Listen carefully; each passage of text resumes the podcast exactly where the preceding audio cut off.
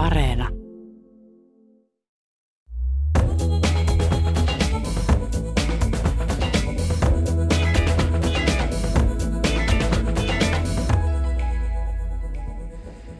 Tänään torstaina TV1 saa ensi iltansa uunituore dokumenttielokuva Helena äh, Ranta, sodan viimeinen sana – Nimensä mukaisesti se kertoo oikeushammaslääkäri Helena Rannan johtamista uhrintunnistustutkimuksista 90-luvun lopun Kosovossa. Silloin alueen serbien ja albaanien kiristyneet välit puhkesivat sodaksi ja Ranta joutui antamaan kasvonsa tutkimukselle, joita muun muassa sen aikainen Jugoslavian presidentti sotarikoksista syytetty Slobodan Milosevic väitti valtuutuksiksi Natolle aloittaa ilmapommitukset alueella. Tervetuloa Kulttuuri Ykköseen. Dokumentin päähenkilö Helena Ranta, dokumenttiohjaaja Elli Rintala sekä poliittisen historian dosentti Pilvi, Torst, Pilvi Torsti. Kiitos. Kiitoksia. Helena hoitaa oman osuutensa etänä Pudasjärveltä käsin Suomen eteläisimmän tunturin kupeesta. Miten päivä on käynnistynyt siellä isosyötteen alueella? Oikein mukavasti. Nyt on kirkasta ja mä olen pikkusyötteellä syötekou, syötteen kyläkoulun tämmöisessä näköalaluokassa. Upeat maisemat ympärillä, tykkylunta ja niin edelleen. Se näyttää vähän eriltä kuin täällä pääkaupunkiseudulla. Sä sanot Helena sodan viimeinen sana dokumenttielokuvassa, että totuushan on aina konflikteissa se ensimmäinen uhri. Miten tämä on käynyt toteen työskennellessäsi sekä Bosniassa että Kosovossa uhritunnistustehtävissä? No, paitsi uhritunnistus, niin mehän olemme tehneet nimenomaan sotarikostutkimuksia ja, ja konfliktin osapuolet, olivat niitä sit, oliko he, oli niitä vaikka yksi tai kaksi tai kolme tai useampia, niin kyllähän kaikki yrittävät pestä niin kuin tavallaan omat kasvonsa ja syyttää muita. Ja se informaatiotulva, joka tulee sitten eri lähteistä, niin, niin osa siitä on puhdasta disinformaatiota ja, ja virheellistä informaatiota. Ja aika suuri työ on siinä, että nämä tiedot on tavallaan tarkistettava useampaan kertaan. Mikä on kuvaavin esimerkki tällaisesta tilanteesta, milloin huomasit, että nyt sinun työhösi ja siihen, mitä sinä sanot, niin yritetään voimakkaasti vaikuttaa? Voi, niitä, niitä on aika, aika moniakin, moniakin tapauksia, joissa on, on pyritty vaikuttamaan. Ja ehkä, voi sanoa ehkä jolla, jossain määrin ehkä huvittavin oli se, kun Serbian sosiaali- ja terveysministeri tuli kesken Ratchak-tutkimusten tapaamaan minua ja sanoi, että Helena, between colleagues, kollegoiden kesken, kerropas nyt, mitä siellä oikein tapahtui. Okei. Okay. No et mennyt siihen en, höynään, en, jäynään. En, en, tode, en todellakaan. No dokumentin ohjaaja ja käsikirjoittaja Eli Rintala, niin miten tämä sanonta, joka tuossa on hyvin keskeisenä ää, Helenan suusta tullut tuossa dokumentissa, että totushan on aina konflikteissa se ensimmäinen uhri, niin kävi toteen, kun kaivoit taustamateriaaleja ja teitte ohjaamasi ja käsikirjoittamasi dokumenttielokuvaa nimeltä Sodan viimeinen sana. No kyllä se näkyy heti alusta alkaen ja tavallaan mä halusin ehkä mennä sitä, sitä asiaa kohtikin, että tavallaan on kaksi niin toisistaan kauas jo loitontunutta totuutta ikään kuin tai näkemystä siitä totuudesta. Ja sitten Helena, Helena tässä elokuvassa on ikään kuin siinä välissä. Ja tavallaan sen takia tähän elokuvaan sit etsittiin puhujiksi myös niin kuin tavallaan tämän konfliktin osapuolten edustajia, jotta saatiin niin kuin näkyville se Helenan positio siinä. Joo, siellä tuli aika ristiriitaisia kommentteja, joita sitten voi jokainen tulkita ja ihmetellä ja minkälaisen ristipaineeseen sitten Helena siinä oli ö, asettunut. Ö, Pilvitorsti, ö, sä katsoit tämän dokumentin eilen Yle Areenasta, niin millaisia tunteita ja mietteitä se herätti Balkanin alueen historian asiantuntijassa? No kyllä se toi mieleen juuri sen, että tämmöisten niin vastakkaisten isojen sanojen kanssa ollaan te- te- tekemisissä kuin tosiaan totuus ja, ja valhe tai pahuus ja hyvyys, kauneus ja rumuus. Ehkä mun jotenkin on aina kantanut 90-luvulta saakka tuolla Balkanin alueella jotenkin semmoinen ajatus, että on yhtä aikaa aina läsnä sellainen vaikkapa luonnon kauneus ja tietoisuus siitä, miten hirveästi pahaa ihmiset ovat tehneet toisilleen. Ja tämän kaiken keskellä pitää elää tulevaisuutta, eli esimerkiksi pystyä rakentamaan – pienistä palasista tavallaan niitä edellytyksiä siihen tu- tavallaan tulevaisuuteen, jota esimerkiksi totuus tavallaan edustaa. Ja ehkä toinen sellainen, mä itse tutkinut aikanaan historian opetusta, erityisesti Bosniassa sodan jälkeen, jossa siis tämä versioita oli kolme ja koulutus jakautui etulinjojen mukaan kolmeen samaan tapaan kuin Kosovossa kahteen. Ja Ja tavallaan, että kun ajatellaan, että historia oppikirja ehkä nähdään, että ajatellaan, että se on tällainen niin kuin totuudellinen, niin se ei tietysti ollut missään muotoa sellainen heti sotien, sotien jälkeen. Ja silloin sen tyyppinen työ, mitä Helena on ollut tekemässä, niin pitää nähdä myös niin kuin tulevien sukupolvien niin kuin dokumentaation keräämisenä ja totuuden mahdollistajana pitkälläkin aikavälillä. Siis se on niin kuin tietyllä tavalla semmoista niin kuin historian tutkimuksen tiettyä perustyötä, mitä on tehty aivan karmeissa olosuhteissa. Allekirjoitatko Helena tämän pilvin, pilvin tuoman pointin siitä, että olet tehnyt myöskin tällaista työtä, jotta pystytään sitten historiaa tavallaan tutkimaan totuuden valossa paremmin? Sanotaan näin, että ainakin edellytykset sille on, ja mä haluaisin tässä yhteydessä myöskin korostaa sitä, että kukaan ei tee tätä työtä yksin. Että kysymys on laajan suomalaisen asiantuntijaryhmän monivuotisesta työstä, ja, ja tässä mä haluan myöskin kiittää ystäviä, kollegoitani ja työtovereitani. No Pilvi Torsti, sä oot ollut itse hyvin herkässä iässä, kun oot joutunut kokemaan Jugoslavian hajoamissodan seurauksia oikeastaan omakohtaisesti vuonna 1993 Kerro vähän, miten sä päädyit lähes etulinjoihin tekemään avustustyötä lukioikäisenä suomalaisena. Sain vuonna 1993 Suomen kulttuurirahaston stipendin tämmöiseen lukioon, United World College-lukioon, joka sijaitsi lähellä Triesten kaupunkia noin 20 kilometriä Italian entisen Jugoslavian rajalta. Ja Bosnian sota oli siis silloin käynnissä ja se meidän yhteys syntyi niin kuin muutamia reittejä. Yksi oli se, että kun meitä oli 200 oppilasta, niin meidän oppilaista semmoinen parisen kymmentä tuli alueelta. Eli monet koulutoverini, josta tuli läheisiä ystäviä, tuli vaikka suoraan pakolaisleireiltä. Ja heidän tarinansa oli se, että he oli 70-luvun puolivälissä syntyneitä niin kuin minäkin, ja juuri se sukupolvi oli kasvanut hyvin jugoslaaveiksi. Mutta se ero, mikä meidän välillä oli, se meidän lapsuuden sanotaanko valokuvat olivat samanlaisia. Me olimme eläneet saman, voisiko sanoa alemman keskiluokan lapsuuden. Se näytti hyvin samalta Jugoslaviassa ja Suomessa silloin 80-90-luvulla, mutta sillä erotuksella, että heiltä oli yhtäkkiä kadonnut maa ja heidän läheisiä oli sodassa, ihmisiä oli kuollut. Tämä oli tämä niinku hyvin henkilötaso näiden opiskelijoiden kautta siinä meidän kouluyhteisössä.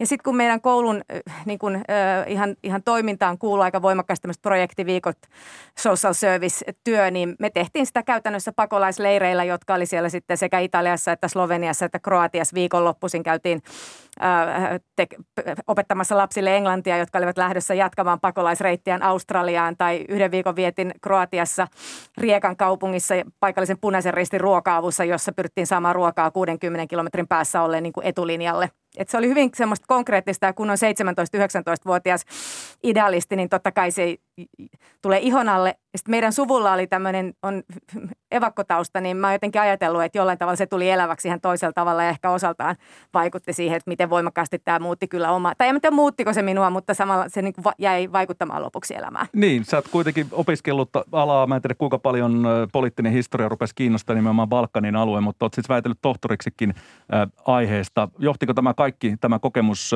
teini-ikäisenä, niin tähän tulevaisuuteen? No kyllä se sillä tavalla johti, että kun mä luulen, että ja tämä tapahtui vähän niin kuin Helena sanoi, että tämä ei tapahtunut vain minulle, vaan monelle, että jos tällaisesta, täytyy muistaa, että oli kyseessä ensimmäinen sota Euroopassa toisen maailmansodan jälkeen. Että se oli järisyttävää kaiken ikäisille ja sitten tuli tällaiseen niin kuin kohtaan omakohtaisesti, niin totta kai peruskysymys oli, että mitä me voidaan tehdä, että tämä ei toistu.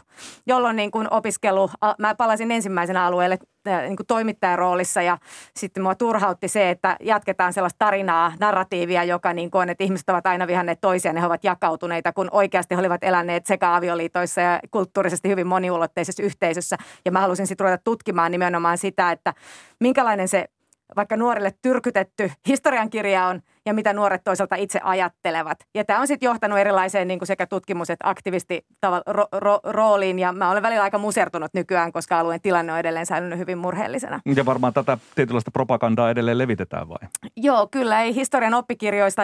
Tämä kouluopetuksen tilanne, joka on ehkä se tavallaan me voidaan aina analysoida kaikkia sopimuksia, mutta jos ajatellaan, että koulu, koulutus on semmoinen perusoikeus, ihmisoikeuskysymys, niin se oli se niin voimakkaasti näiden niin kuin konfliktien uhriksi jäänyt asia. Eli edelleen me olemme tilanteessa, jossa kouluopetus tällä alueella, näillä pahimmilla konfliktialueilla Kosovossa ja Bosniassa tavallaan seurailee sitä mallia, joka syntyi jo 90-luvulla. Niin se on niin syvällinen yhteiskunnallinen kysymys, että jollei sitä ratkaista, niin on hyvin vaikea nähdä, että uudelle sukupolvelle syntyy edellytyksiä tulevaisuuteen.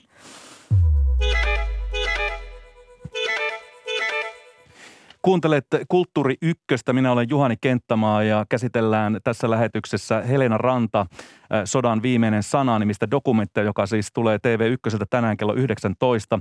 Meidän vieraana täällä on oikeushammaslääkäri professori Helena Ranta, dokumenttiohjaaja Elli Rintala sekä poliittisen historian dosetti Pilvi Torsti.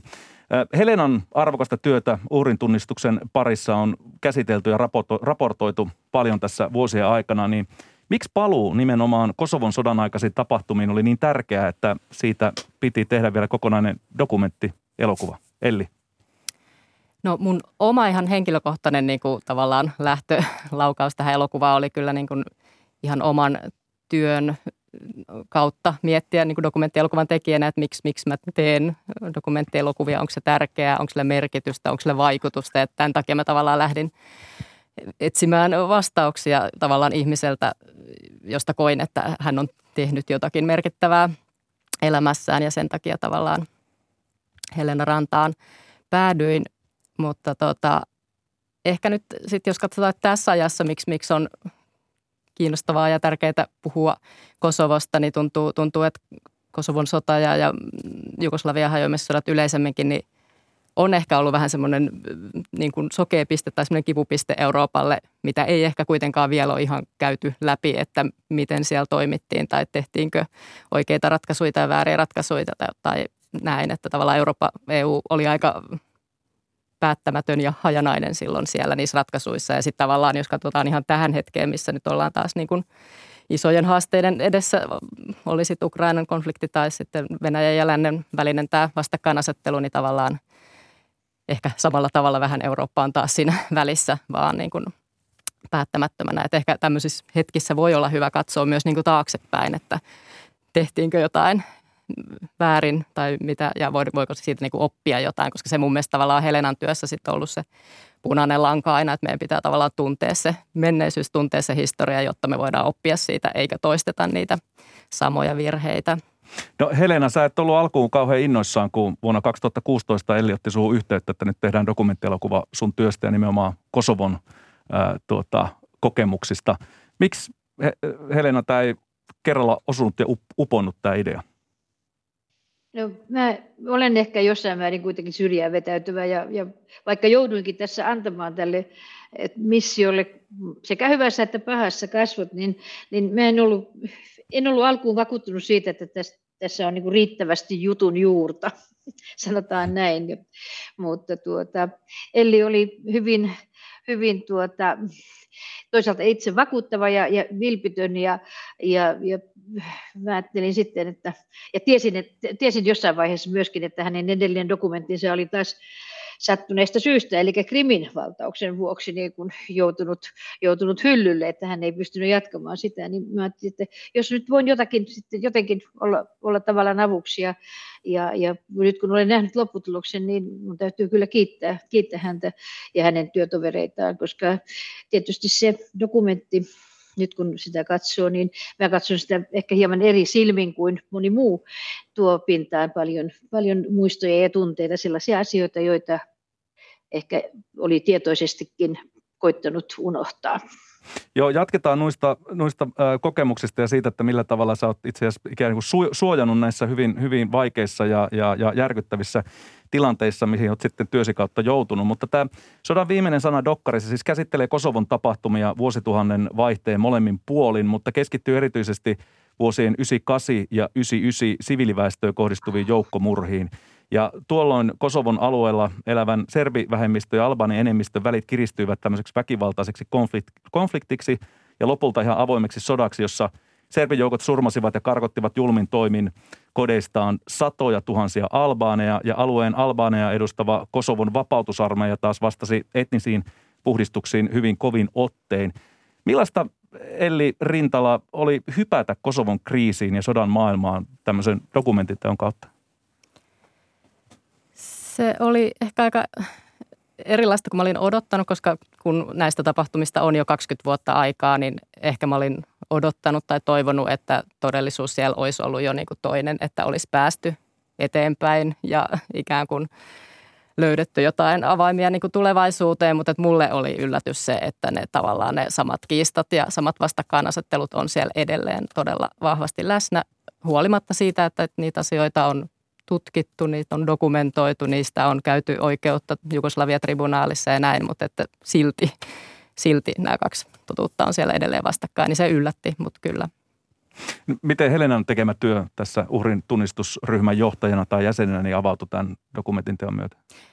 Tavallaan ymmärsi sen merkityksen just siellä alueella, niin kuin Pilvi Torsti sanoi, että niin kuin se on sitä perustyötä, sitä, että ne asiat tulee ainakin niin kuin dokumentoitua ja tallennettua, jotta sitten ei voida ikään kuin alkaa jälkikäteen kiistämään tai väittämään jotain muuta tai, tai tekemään mustasta valkoista tai näin, koska siis toinen asia, mitä itse asiassa halusin sanoa siihen, että miksi, miksi tämä tänä päivänä on ehkä tärkeä aihe, on se, että, että on olemassa sellainen tendenssi tavallaan niin kuin, ainakin tietyissä maissa vähän niin kuin pyyhkiä pois historiaa tai, tai yrittää kirjoittaa sitä historiaa vähän niin kuin uudestaan. Jos nyt katsotaan vaikka, että Venäjä kieltää tämän Memorial-järjestön toiminnan, joka tutki siis Stalinin terrorin uhreja ja näin, että ei tavallaan ei haluta puhua näistä asioista tai ne halutaan niin kuin pyyhkiä pois, niin, niin mun mielestä se on aika huolestuttavaa ja, ja tavallaan sellainen asia, josta meidän ehkä kannattaisi olla niin kuin tietoisia vähintäänkin. Ja sen takia on tavallaan tärkeää niin kuin ensin tuntea se historia, jotta me edes niin kuin tajutaan sitten, jos sitä historiaa ikään kuin yritetään pyyhkiä pois. No tämä sodan viimeinen sanadokumentti koostuu enimmäkseen arkistomateriaaleista ja tarinaa kuljetetaan sekä vanhojen uutispätkien, TV-raporttien sekä myös uusien haastatteluiden ja kuvamateriaalin kautta. Niin millainen, tai millaisen työn takana tämä eli oli eri aikoina taltioidut hyvin vaihtelevalaatuiset materiaalimäärän läpikäyminen ja sen tavallaan parsiminen – tämmöiseksi dokumenttikokonaisuudeksi? Se oli tosi pitkä prosessi ja siinä oli monia erilaisia vaiheita. Että aluksi mietin, että meneekö tämä pelkästään Helenan kautta.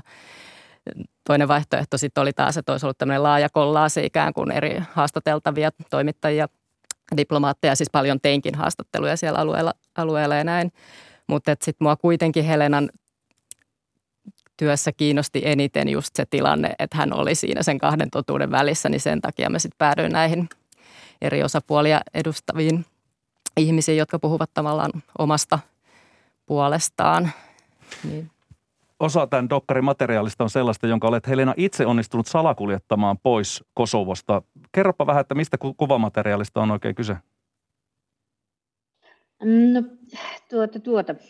Mä en ehkä ihan ka- kaikkia voi kertoa, mutta, mutta tuota, mä olen, olen saanut apua eri tahoilta ja kiitän tässä myöskin nimeltä mainitsematta e, yhtä Ylen e, reporteria, joka työskenteli alueella ja kuljetti e, sellaista materiaalia, joka auttoi meitä toisaalta sitten taas oman tutkimusmateriaalimme tavallaan perkaamisessa ja vertailussa.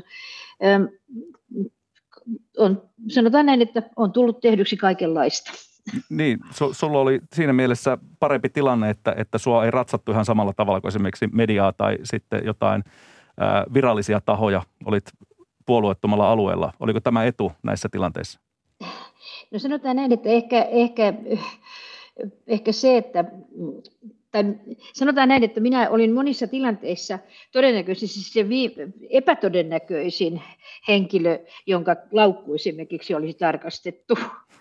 Että, että, ja, ja olen myöskin, minulla oli myöskin tietyissä tilanteissa olen kätkenyt langattoman mikrofonin vaatteisiini ja käymäni keskustelut on, on nauhoitettu.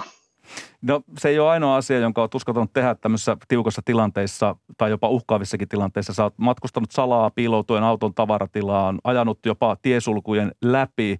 Osa näistä anekdooteista kuulostaa joltain niin kuin tämmöiseltä jopa vakoiluelokuvan tapahtumilta. Ja tuota, nämä ovat todella paineistettuja tilanteita. Niin mistä Helena rohkeus tällaisissa tilanteissa tavallaan niiden ratkaisujen ja riskiottamiseen kumpuaa? No tavallaan se riskinottaminen e, omalta kohdaltani on ollut mahdollista sen takia, että minulla ei ole perhettä ollut, ja, ja näin ollen niin kukaan ei tavallaan ollut riippuvainen siinä mielessä minusta, että ei ollut niin ja pidin huolen toki siitä, että mikäli minulle sattuisi jotakin, niin mun työtovereillani olisi mahdollisuus tavallaan jatkaa sitä työtä. Eli jotkut asiat on, ne on pakko tehdä yksin ja, ja jättää jättää ilmoittamatta sitten työtovereille. Mikäli tämmöinen salainen missio onnistuu, niin sen jälkeen voi kyllä kertoa, mutta olen tehnyt joitain, joitain vähän ehkä nyt jälkikäteen ajatellen uhkarohkeitakin letkiä ja irtiottoja. Kokonaista elokuvaa odotellessa sitten, jossa kenties nämä nämä tota, tapahtumat on tämän fiktiivisen tarinan, tarinan pohjalla. Mutta tässä itse elokuvassa, eli tässä, tässä tota Helena Ranta, sodan viimeinen sana, niin siinä käsitellään ihan hirvittäviä tekoja, rikoksia ihmiskuntaa kohtaan. Niin millaisia tuntemuksia dokumentin tekeminen ja lopulta sen näkeminen aiheutti sinulle, Helena Ranta? Dokumentin tekeminen ei sinänsä, koska minähän en osallistunut mihinkään tämän taustamateriaalin keräämiseen. Ja, ja ne haastattelut, jotka, jotka sitten kuvattiin, jossa minä olin nimenomaan haastateltavana, niin kaikki ne tapahtuivat täällä Suomessa rauhallisissa olosuhteissa kotona, niin, tai sitten täällä, itse asiassa myöskin täällä, täällä Pudasjärvellä. Eli tämä itse dokumentin teko ei ollut, ollut mulle millään tavalla ongelmallinen. Kun mä sitten katsoin ensimmäisen kerran tämän, tämän dokumentin, niin, niin totta kai muistut tulivat mieleen ja, ja myöskin sitten sellainen yleinen, yleinen tuota tunne, tunne tämän dokumentin päätyttyä, jo, sehän päättyy, päättyy Helga Henschenin runoon, niin kyllä päällimmäinen tunne oli suru. Mä tunsin surua siitä, että, että kun muistin, muistin työtoverini, joka, sai, joka surmattiin ja hänen, hänen kaksi poikaansa. Ja Viittaa Tajama Kelmediin, Kelmendiin, eikö niin? Ke, nimenomaan Bayram Kelmendiin. Ja, ja sitten itse asiassa yksi tulkkini on pysyvästi kadonnut. Hänestä ei ole mitään, mitään tietoa ja, ja on, on eräitä muitakin tällaisia, tällaisia muistoja. Mutta paitsi se surun tavallaan henkilökohtaisella tasolla, niin myöskin suru siitä, että, että kun katsoo tämän päivänä ympärilleen, niin, niin emmekö me ihmiset opi yhtään mitään. Aivan. Tämä sodan viimeinen sana dokkari, niin, niin, niin sitä on vähän kritisoitu siitä, ettei se selitä tapahtumien kontekstia tarpeeksi. Esimerkiksi tänään Hesarin arviossa muotittiin, että, että Jugoslavian hajomissodan taustoja avattu, vaan syöksyttiin suoraan 90-luvun lopun tapahtumiin. Niin oliko Elli Rintala kyseessä tietoinen päätös vai miten vastasit tällaiseen kritiikkiin? Kyllä se oli mulle tavallaan ihan tietoinen päätös. Mä en myöskään halunnut, että se tavallaan ihan liikaa niin kuin sitoo käsiään pelkästään Kosovon konfliktiin, vaan mä tavallaan toivoin, että ne ajatukset tästä vastakkainasettelusta olisi ikään kuin myös yleispätevämmin niin kuin sovellettavissa myös muihin konflikteihin, koska ei Kosovo ole ainut paikka, missä, missä näitä asioita tapahtuu. Ja tota, sitten toisaalta mä tietoisesti halusin niin kuin välttää myös sitä, että, että tämä liukus ikään kuin olemaan dokumenttielokuva Kosovon sodasta ja niin kuin semmoinen informatiivinen tai näin, että mä, mä tavallaan toivon, että se tematiikka niin kuin tulisi sieltä niin kuin, niin kuin läpi juurikin näiden niin kuin vastapuolien esittelyn, esittelyn kautta, että tavallaan se, se on se keskeinen asia siinä elokuvassa, että tavallaan se totuuden etsiminen niin kuin sellaisessa tilanteessa, jossa se totuus on lähtenyt jakautumaan, niin siihen mä halusin niin kuin pureutua suoraan ilman, että jää hirveästi sit niin kuin sitä itse konfliktin taustoja tai näin niin kuin ruotimaan. Että kyllä se oli tietoinen valinta. No Helena on aloittanut oikeussammaslääkärin eh, työt tai uhrin tunnistamiset liittyvät työt entisen Jugoslavia alueella jo vuonna 1996, kun hän oli siellä eh, eh, Srebrenitsan joukkomurhaa uhreja tutkimassa Bosnia-Herzegovinassa, niin miksei tätä työtä otettu tähän muuten dokkariin mukaan?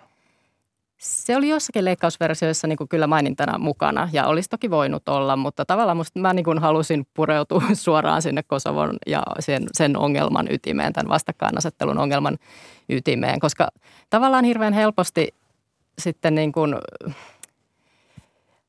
jos lähtee sitä informaatiota kauheasti jakamaan tai näin, mä en halua luoda sellaista mielikuvaa, että ikään kuin mä kertoisin tässä jonkun totuuden niin kuin ylhäältä päin, että miten ne asiat meni. Koska se koko ongelman ydin on se, että siellä on nämä vastakkaiset totuudet tai vastakkaiset näkemykset edelleen tästä asiasta, niin mä halusin tavallaan pureutua heti siihen, että sen takia tämä informatiivisuus ei ole niin tässä niin kuin isossa roolissa tässä elokuvassa.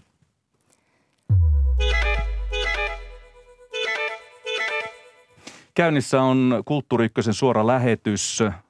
Käymme läpi ja ruodimme uunituoretta dokumenttia Helena Ranta, sodan viimeinen sana. Ja täällä on oikeushammaslääkäri ja professori Helena Rannan lisäksi mukana myös dokumenttiohjaaja Elli Rintala sekä poliittisen historian dosentti Pilvi Torsti. Minä olen Juhani Kenttämaa. Pilvi, sä näet samanlaisen analogian Bosnian sodan syttymisellä ja Kosovon sodan puhkeamisella pari vuotta sen jälkeen, niin Millaisia samanlaisia askelia Bosniassa ja Kosovossa otettiin, jotka johtivat sitten verisiin selkkauksiin ja ihan avoimeen sotaan? Joo, kyllähän tämä niin iso, iso kuva ja iso konteksti äh, jota ei voi niin kuin olla muistuttamatta liikaa, että me kävimme ensimmäistä kertaa Euroopassa sotaa toisen maailmansodan jälkeen 90-luvulla, kun Jugoslavia hajosi. Ja jos ajatellaan vaikka 80-lukua, 84 käytiin nytkin ajankohtaisia Sarajevan olympiakisoja, ja jos silloin olisi pitänyt ennustaa, että nähdäänkö Euroopassa ensimmäinen sota ehkä täällä, niin en usko, että hirveästi käsiä olisi noussut, ää, jolloin, jolloin sen niin kuin, ää, vakavuuden ja merkityksellisyyden koko Euroopalle, minkä minusta Eli Rintala tuossa aiemmin jo toi hyvin esiin, niin, niin, niin siihen palaaminen ylipäänsä ajattelen aina niin kuin tässä 25 vuoden jälkeen on tosi arvokasta. Ja se perustarinahan lähti tavallaan 80-luvun lopulla, kun nationalismi nousi tietysti niin kuin monella taholla ja erityisen voimakkaasti Serbiassa Slobodan Milosevicin johdolla – aika usein palataan vuoden 1989 tapahtumiin Kosovo-polien taistelun 600-vuotisjuhlaan. Siis on kyse taistelussa, jossa serpit hävisivät ottomaaneille ja tämän 600-vuotisjuhlasta kaivettiin se tavallaan niin kuin karmea historia jollain tavalla puolustamaan karmeimpia ihmisoikeusrikoksia sitten tulevan kymmenen vuoden aikana. Ja tästä lähtenyt kehityskulkuhan sitten johti toisaalta ensin Jugoslavian hajoamiseen, joka ei vielä ollenkaan niin kuin näyttänyt vääjäämättömältä 80-luvulla. Slovenia ja Kroatia irtosivat hyvin pienen, tai Slovenia varsinkin väkivaltaisuudet hyvin pieniä. Kroatiassahan käytiin ihan kyllä myöskin tota, sotaa.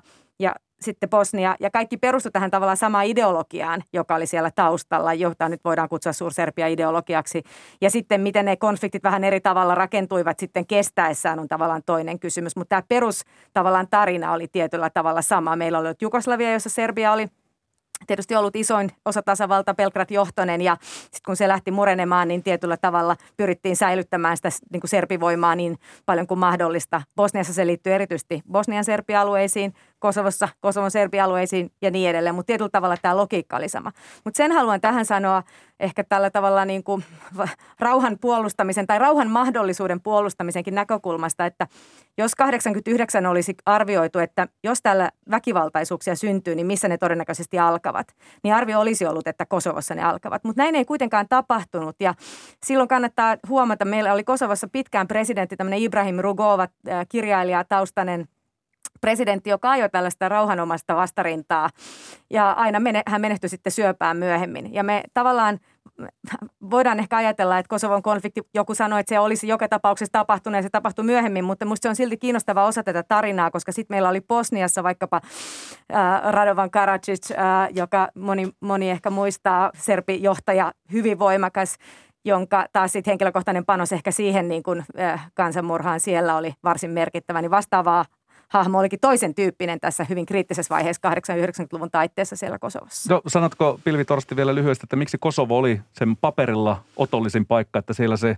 Balkanin ruutitynnyri ruuti on kaikista kuivinta? Ää, Mä en kaikkiin näihin ruutitynnyrin vertauskuviin edes ehkä halua itse välttämättä kiinnittyä. Mutta Mut sitä tuota, on käytetty tosi paljon. Kyllä, mm. kyllä. Mutta tuota, no, No tietysti se Kosovan ensinnäkin Albaanin väestön niin kuin oli kuitenkin aiv- yli 80 prosenttia viimeisessä väestölaskennassa silloin Jugoslavia, että se oli niin kuin likimainen ja sitten pohjoisessa oli näitä niin kuin Serbia-alueita ja se kuului kun Jugoslaviahan koostui kuudesta osatasavallasta ja kahdesta tämmöisestä erillisautonomisesta alueesta. Ja nämä kaksi alueista toinen oli Kosovo. Eli Kosovo oli niin kuin ikään kuin enemmän tavallaan osa tätä niin kuin Serbiaa kuin nämä varsinaiset osatasavallat. Ja kun tämmöinen Suurserbia-ideologia, joka kiinnittyi mytologisesti siihen Kosovopolien mm. taisteluun, lähti liikkeelle, niin se Kosovon albaaniväestö oli niin kuin siinä tavallaan semmoinen niin kuin ilmeinen toinen, jos ei vihollinen, niin, niin kuin alistuksen kohde.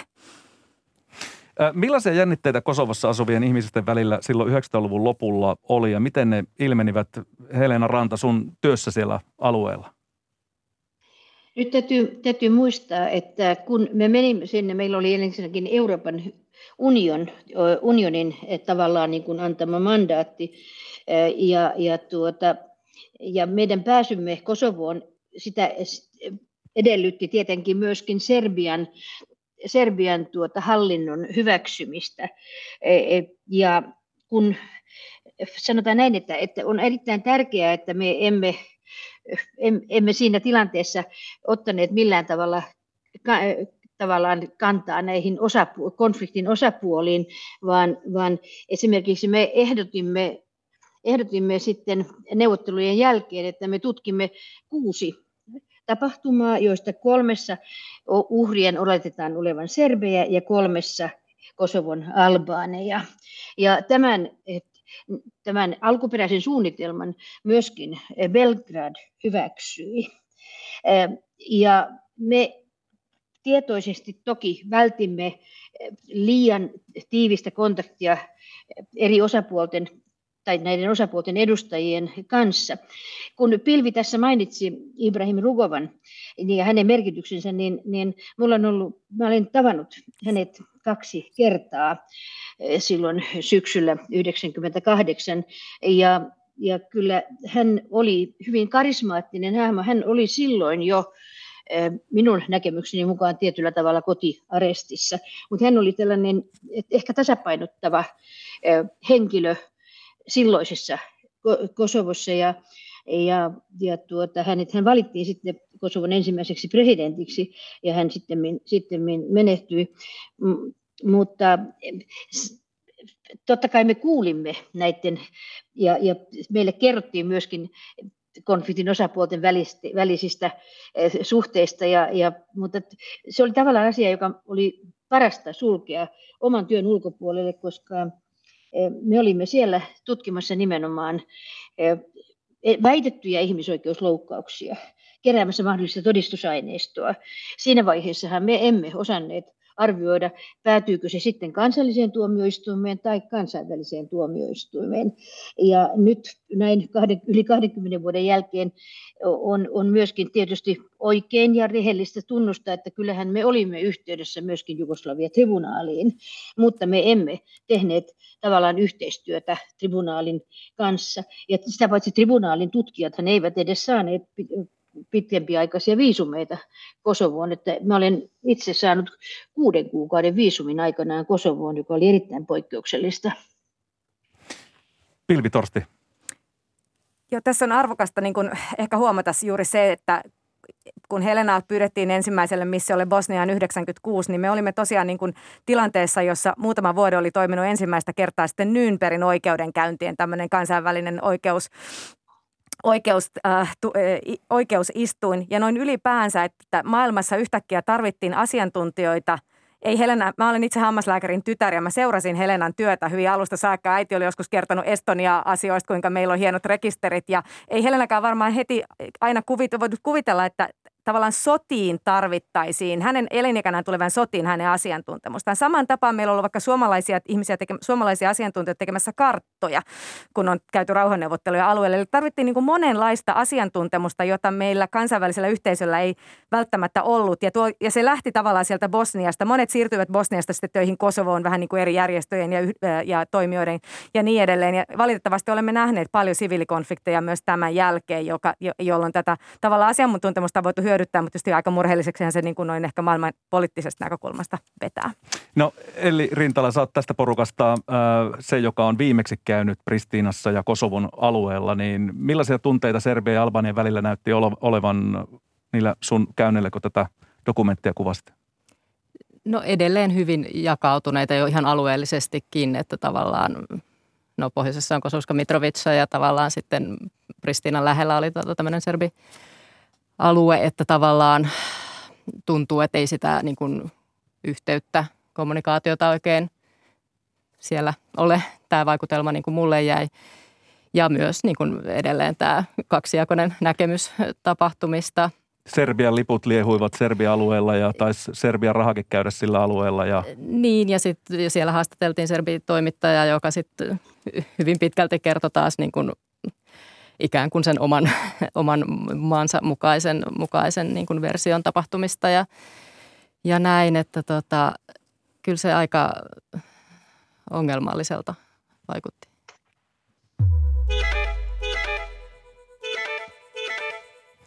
Tässä on käynnissä suora lähetys. Kulttuuri Ykkönen on ohjelman nimi. Meillä on äh, Syynissä uusi dokumentti nimeltä Helena Ranta, Sodan viimeinen sana. Minä olen Juhani Kenttämaa ja mun vieraana on oikeushammaslääkäri professori Helena Ranta sekä dokumentin ohjaaja käsikirjoittaja Elli Rintala ja myös poliittisen historian dosentti Pilvi Torsti. Kesällä 98 Kosovon vapautusarmeija ja serbijoukot iskivät toisiaan vastaan ja EU pyysi suomalaisilta tai suomalaista oikeuslääketieteen tutkijaryhmää selvittämään sotatoimissa kuolleiden kohtaloa. Ja sodan viimeinen sana dokumentti seuraa Helena Ranta, teidän ryhmän tutkimuksia, jotka kohdistuvat sekä Kosovon, Serbi- että Albania alueelle, niin kuin tuossa äsken kerroitkin. Ja ensimmäisenä menitte tutkimaan Kletskasta löytyneitä uhreja tässä dokumentissa. Pristinan oikeuslääketieteellisessä keskuksessa väitettiin, että sieltä on löytynyt 20 uhrin ruumiit tai luita, josta osa oli naisia ja lapsia. Ja teidän tutkimukset kuitenkin osoitti, että kyseessä oli vain kolmen mieshenkilön luut. Millaisia tunteita tämä huomio sinussa, Helena, herätti? No Kletska oli siinä mielessä mielenkiintoinen tapaus, että, että siellä oli siis poltettu, poltettu ruumiita ja nämä luut oli toimitettu numeroituina ja, ja pussitettuina Pristinan oikeuslääketieteen laitokselle, niin että me emme osallistuneet itse tähän paikan päällä tapahtuneeseen vaihe, keräämisvaiheeseen. Ja kun meille sitten esiteltiin näitä, näitä pusseja, ne olivat siis läpinäkyviä sellofanipusseja, niissä oli nämä numerot, niin paikalliset asiantuntijat sitten sanoivat, että tässä on 12-vuotiaan tytön selkänikaama. No, tuota, se, että että sanotaan, että joku on 12-vuotias, niin se on jo edellyttää, mm, edellyttäisi melkein syntymätodistusta. Kysymyksessä olisi tyttö. Mistä tiedetään se, että hän on tyttö, jos ei ole tehty DNA-tutkimuksia tai ei ole, ei, sukupuolta ei voida nyt tällaisista asioista mä, muutoin oikeastaan määritellä. Ja mä häkellyin, mutta sen verran minusta on näyttelijä, että minä en mitenkään näyttänyt tätä hämmennystäni, vaan pyysin sitten paikalla olevaa Channel 4 kuvaajaa vielä ottamaan uudelleen tämän ja pyysin sitten näyttämään tätä paikallista tutkijaa nostamaan esiin ne, ne näytteet, jotka kuulu, olisivat heidän mielestään kuuluneet tälle 12-vuotiaalle tytölle. No, me otimme näistä kaikista luunäytteistä, otimme sitten omat näytteemme ja ne analysoitiin Suomessa Helsingin yliopiston oikeuslääketieteen laitoksella ja ne osoittautuivat olevan peräisin kolmesta yksilöstä. Kaikki olivat miehiä ja heidän ikänsä perustuen sitten eh, antropologisiin ja osteologisiin tutkimuksiin oli vähintään, että he olivat keski-ikäisiä tai hieman jopa vanhempia. Niin. Ja silloin tietysti kysyy, että mikä on se totuus. Hmm. No siis tässä dokumentissa haastateltu serbitaustainen Pristinan alueoikeuden tutkiva tuomari Danika Marin, Marinkovic kertoi olleensa silloin paikan päällä siellä, siellä tota, ää, tota, Kletskassa ja näiden luiden löytöhetkellä ja muistaa edelleenkin, miten hän oli haistanut palavan ihmislihan ja nähnyt omin silmin pienen lapsen palavan käden paikalla. Millaisia tuntemuksia tämä Marinkovitsin lausunto herätti? No, hän on voinut tietysti nähdä, mä hän ei voi poissulkea sitä mahdollisuutta, etteikö hän olisi nähnyt jotain tällaista, mutta ne näytteet, jotka hänen tavallaan valvontansa alaisena oli sitten toimitettu eteenpäin Pristinaan, niin niiden joukossa ei ollut lapsen, lapsen, lapsen siis alaikäisen tai, tai kehittyvän lapsen lapsen luita lainkaan. Toisaalta me toimimme niin kuin siltä pohjalta, mitä mitä meille esitettiin todistusaineistona. Ja Danica Marinkovic, hän oli kuitenkin, hänellä, hänellä oli asema Kosovossa, hän oli tutkiva tuomari, ja kun hän sanoi, että hän on on, on ollut siellä paikan päällä, niin, niin kyllä hän on silloin myöskin tietysti vastannut myöskin tästä näytteiden tavallaan aukuttomasta todistusketjusta. Tässä dokumentissa sen jälkeen äh, lähditte tutkimaan Gorne Obirinien äh, joukkosurmaa. Matka tyssäsi silloin äh, tällaiseen tiesulkuun ja siinä oli uhkaava tilanne, jossa oli Kosovo vapautusarmeijan joukkoja sekä Serbien salaisen poliisin iskuryhmä Cobra paikan päällä ja, ja tuota, tilanne olisi saattanut eskaloitua ihan, ihan niin kuin ampumavälikohtaukseksi. Ja kolmas ja ehkä merkittävin tutkimustyö te teitte Ratchakissa vuonna 1999, jossa oli kaksi erillistä tapausta ja ensimmäisessä löydettiin 45 albaani uhrin ruumiit, vanhempia miehiä enimmäkseen, minkä yhteydessä siis väitettiin, että kyseessä olisi ollut albaani kapinallisten lavastama tilanne, jolla serbijoukot saataisiin näyttämään, että olisivat hyökänneet siviilien kimppuun. Ja teidän tutkimuksessa kuitenkin kävi ilmi, että uhreja oli ammuttu lähietäisyydeltä telotustyyliin, eikä uhrien vaatteitakaan oltu vaihdettu, vaikka niin yritettiin väittää. Niin mistä, mistä tällaisessa tilanteessa siis oli loppujen lopuksi kyse? Yritettiinkö siinä sinun vaikuttaa vahvasti vai, vai yrittää tuoda osapuolien eri totuuksia sitten kansainväliselle yhteisölle tietoa? No tämä Ratsakin tapaus, niin sitä, silloinhan Kosovossa oli jo Euroopan turva- ja yhteistyöjärjestön tarkkailijat paikalla ja hyvin pitkälle vedottiin siihen, että, että mitään tällaista joukko, joukkotuhoa ei olisi tapahtunut, vedoten, että, että, että nämä tarkkailijat olisivat sen nähneet, mutta me otimme myöskin sellaisia kuvia, joissa, joissa me koska tiesimme, missä tarkkailijat olivat sitten seisoneet, että heillä ei olisi ollut mitään mahdollisuuttakaan nähdä, mitä itse kylässä ja sen lähistöllä tapahtui.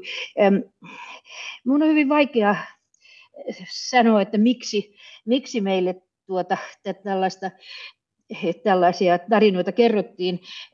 Se, että, että nämä henkilöt, jotka, jotka jotka sitten löydettiin täältä kylästä ja kylän, kylän lähistöltä, olisivat joutuneet ristitulitukseen, niin se oli aika helppo poissulkea juuri sen takia, että me myöhemmin sitten syksyllä 1999 kävimme näillä ruumiiden löytöpaikoilla ja pystyimme sitten sieltä metallin, metallitunnistimien avulla löytämään luoteja ja luotifragmentteja. Ja, ja näin ollen niin pääsimme sitten tavallaan eteenpäin näissä tutkimuksissa. Ja mä haluan tässä korostaa, että kaikki ne tutkimustulokset, jotka me Ratsakin osalta olemme luovuttaneet Jugoslavia tribunaalille, tribunaalille on toisaalta hyväksytty, joka on, joka on erittäin tärkeää. Ja toinen on se, että missään vaiheessa kenenkään eh, todistajan kuulusteluissa näitä, näitä ei ole voitu kumota. Ja mielestäni tämä on erittäin hyvä osoitus siitä perusteellisesta työstä, jota suomalaiset asiantuntijat ovat tehneet ja myöskin korkeasta suomalaisesta ammattitaidosta. Tämän jälkeen tämä työ päättyi toistaiseksi Kosovo-alueella, koska Pristinan oikeuslääketieteellisessä kiellettiin albaani uhrien tutkiminen ja ette päässeet serbilääkäreiden kanssa yhteisymmärrykseen näistä tutkimustuloksista. Mutta palasitte alueelle vielä syksyllä tutkimuksiin, mutta siinä välissä Naton joukot aloittivat pommitukset, jotka kohdistuvat Slobodan Milosevicin johtamaan Jugoslaviaan. Ja ennen näitä pommituksia ja Kasovon sodan alkamista te annoitte kansainväliselle yhteisölle lausunnon, joka, jonka myötä muun muassa Etyjin Kosovo-operaation johtaja, amerikkalaisherra William Walker, raivostui. Mitä tässä tiedotustilanteessa oikein, tai tilaisuudessa oikein tapahtui? Mehän olimme lähteneet heti Ratsakin tutkimusten jälkeen takaisin Suomeen ja aloittaneet tutkim- näiden, tämän tutkimusaineiston, joka, joka silloin siis ei, ei koostunut vielä eh, luodeista tai luotifragmenteista, vaan, vaan nimenomaan ainoastaan ruuminavauslöydöksistä. Ja, ja tuota, nämä ruuminavauslöydökset eh, ja pöytäkirjat luovutettiin sitten maaliskuussa eh, sopimuksen mukaan nimenomaan Jugoslavian tai Serbian viranomaisille ja myöskin Pristinan yliopiston oikeuslääketieteen laitokselle. E, tähän tiedotustilaisuuteen liittyy sellainen e, ristiriita, että minä en olisi halunnut, että sitä järjestetään Pristinassa, mutta tässä oli sitten sekä Euroopan unioni että ja Euroopan yhteistyö turvallisuus- ja yhteistyöjärjestö katsoivat, että se siellä voidaan järjestää ja niin se järjestettiin. Ja mä jouduin siellä sitten kansainvälisen ja kansallisen lehdistön ja television, television tavallaan niin kuin ristituleen. Ja, ja tuota, William Walker, jonka olin tavannut ennen tätä lehdistötilaisuutta, niin hän olisi ilmeisesti toivonut, että mä olisin vahvistunut hänen välittömästi Ratsakin tapahtumien jälkeen antavan lausunnon, että tämä oli Serbien suorittama, su, suorittama surmateko. Tähänhän me emme ota kantaa, koska meidän tehtävämme ei ole osoittaa syyllistä. Me ainoastaan keräämme todistusaineistoa, analysoimme sen ja luovutamme sen sitten joko kansallisille tai kansainvälisille tuomioistuimelle. Ja on hyvin vaarallista, jos me lähtisimme vetämään johtopäätöksiä siitä, kuka on syyllinen. Se ei kuulu tutkijalle, se kuuluu oikeu- riippumattomalle oikeusistuimelle.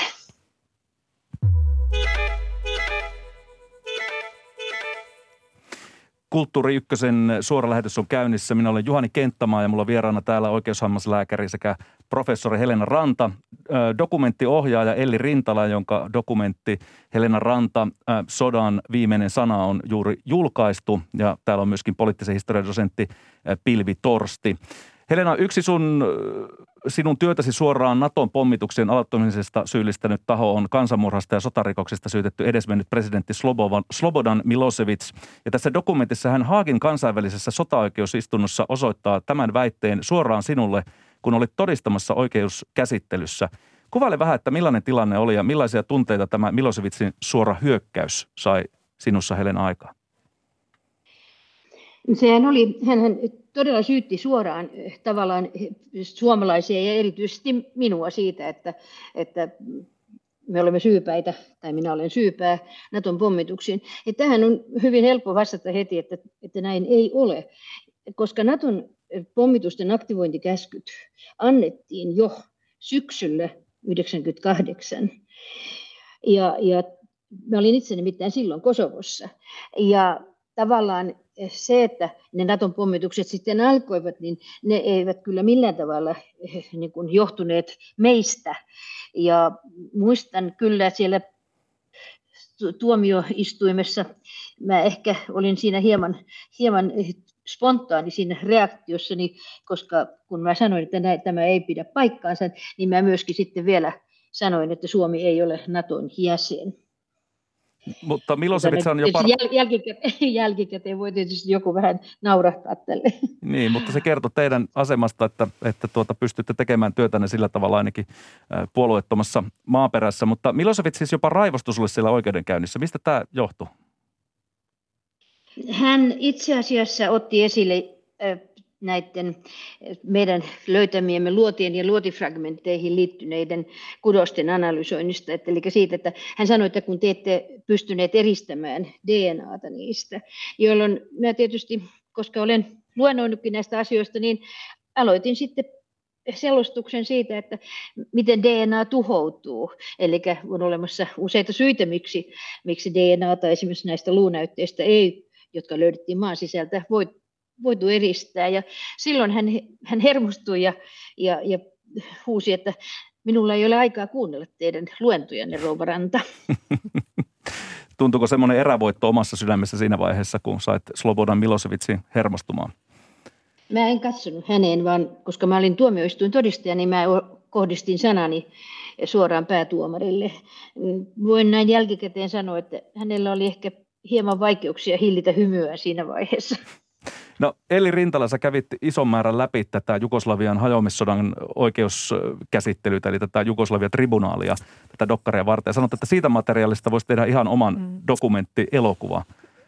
Se oli kiinnostavaa materiaalia ja, ja sitä oli paljon. Se oli, muistutti oikeastaan niin kuin Helenakin on sanonut, että se, se oli kuin teatteria, että se siellä tavallaan tuntikausia käytiin näitä asioita läpi. Ja esimerkiksi Milosevicin puheenvuoroista tuli kyllä se olo, että hän puhuu ehkä kotiyleisölleen Serbiassa aika paljon, jolloin siitä ehkä myös tämä kaikki raivostumiset ja tämä teatteri johtui. Hmm. Mutta että se olisi ollut kiinnostavaa materiaalia myös tältä serbituomarilta Danitsa Marinkovitsilta, niin tuntikausia katsoin läpi hänen todistustaan ja kuuntelin ja mietin, että mitä hän sanoo ja mikä siinä on totta, mikä ei ole totta. Ja se oli kiinnostavaa, mutta tota, siitä pystyttiin ottamaan sitten pieni, mm. pieni osa kuitenkin vaan tähän lopulliseen elokuvaan. Tuo, mutta merkittävä kuitenkin ja dramaattinen.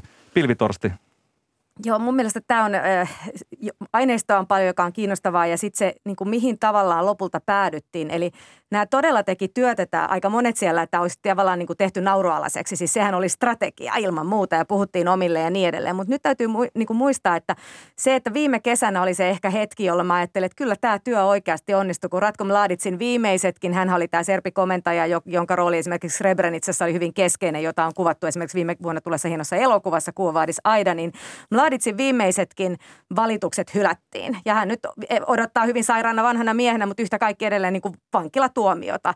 Ja meillä on Milosevic tosiaan sitten menehty ja Radovan Karadzic on Englannissa vankilassa.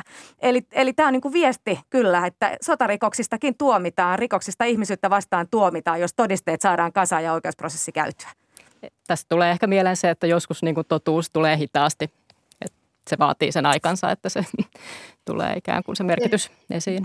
Ja, ta, ja tavallaan se totuus, minusta me olemme velvollisia myöskin eh, ainakin etsimään sitä totuutta ja jos mahdollista, niin myöskin, myöskin todistamaan, että mitä on, mitä on tapahtunut. Ja tämä on äärettömän tärkeää eloon jääneille, heille, jotka ovat menettäneet lähimmäisiään, rakkaitaan erilaisissa konflikteissa, koska tieto siitä, mitä kadonneille omaisille on tapahtunut. Jos me pystymme sen antamaan, niin se auttaa heitä sulkemaan oven menneisyyteen ja rakentamaan omaan, osittain tai kokonaan sortuneen oman yhteisönsä ja yhteiskuntansa elämää. Että tämä, on, tämä on tavallaan, omaisilla on oikeus tietoon. Meidän on syytä muistaa tämä. Lyhyesti vielä arvon vieraat, miksi on tärkeää tässä ajassa katsoa dokumenttielokuvaa ja tutustua yli 20 vuotta sitten tapahtuneihin kauheuksiin, jotka ovat isolta osalta jo käsitelty esimerkiksi sotarikosoikeuden käynneissä? Pilvi Torsti. No ensinnäkin, jotta ymmärtää, että tämä tilanne on edelleen hyvin keskeneräinen alueella ja meillä on siitä kansainvälisenä yhteisönä yhtä lailla Euroopan unionilla kuin Daytonin neuvotteilla osapuolella paljon vastuuta ja tämä tulee päätymään meidän pöydällemme. Meidän on syytä sitä sen takia ymmärtää. Ja kyllä perusihmisyys niin kuin edellyttää sitä, että me katsomme ja tajuamme, miten lähellä on tapahtunut järkyttäviä sotarikoksia ja teemme nimenomaan mun mielestä Helena sanoi oikein oikeutta myös kaikille ihmisille, jotka oikeasti ovat esimerkiksi menettäneet henkensä. Eli Kyllä mä oon sitä mieltä, että tavallaan se menneisyys ja se historia, myös ne pahat teot, tavallaan se menneisyyden painolasti, se pitää tuntea ja tietää, koska ilman sitä me ei niin kuin voida, voida suunnata tulevaisuuteen. Helena Ranta, sodan viimeinen sana dokumentti tänään torstaina TV1 kello 19 muina aikoina katsottavissa Yle Areenasta. Kiitos keskustelusta dokumentaristi Elli Rintala, poliittisen historian dosentti Pilvi Torsti sekä tietysti oikeushammaslääkäri professori Helena Ranta. Huomenna perjantaina Kulttuuri Ykkösen valtaa perjantai-studio vakivieraineen, jotka koostuvat tällä kertaa esseisti Silvia Hosseinista, mainonnan ja markkinoinnin suunnittelija Jussi Turhalasta ja tiedetoimittaja Tiina Raevaarasta, jotka keskustelevat muun muassa miksi ruoasta ja sen vaikutuksista puhuminen on Suomessa niin vaikeaa ja miksi olympialaiset nykymuodossa ovat täysin farsi ja ketkä ovat arvostelun ulkopuolella olevat taiteilijat ja miksi. Janne Palkisto juontaa ja toimittaa tuon huomisen ohjelman. Tämän kertaista Kulttuuri oli kanssani tekemässä tuottajamme Olli Kangassalo sekä äänitarkkailija Marko Vierikko. Minä olen Juhani Kenttämaa ja toivotan rauhan täyteistä päivänjatkoa teille kaikille.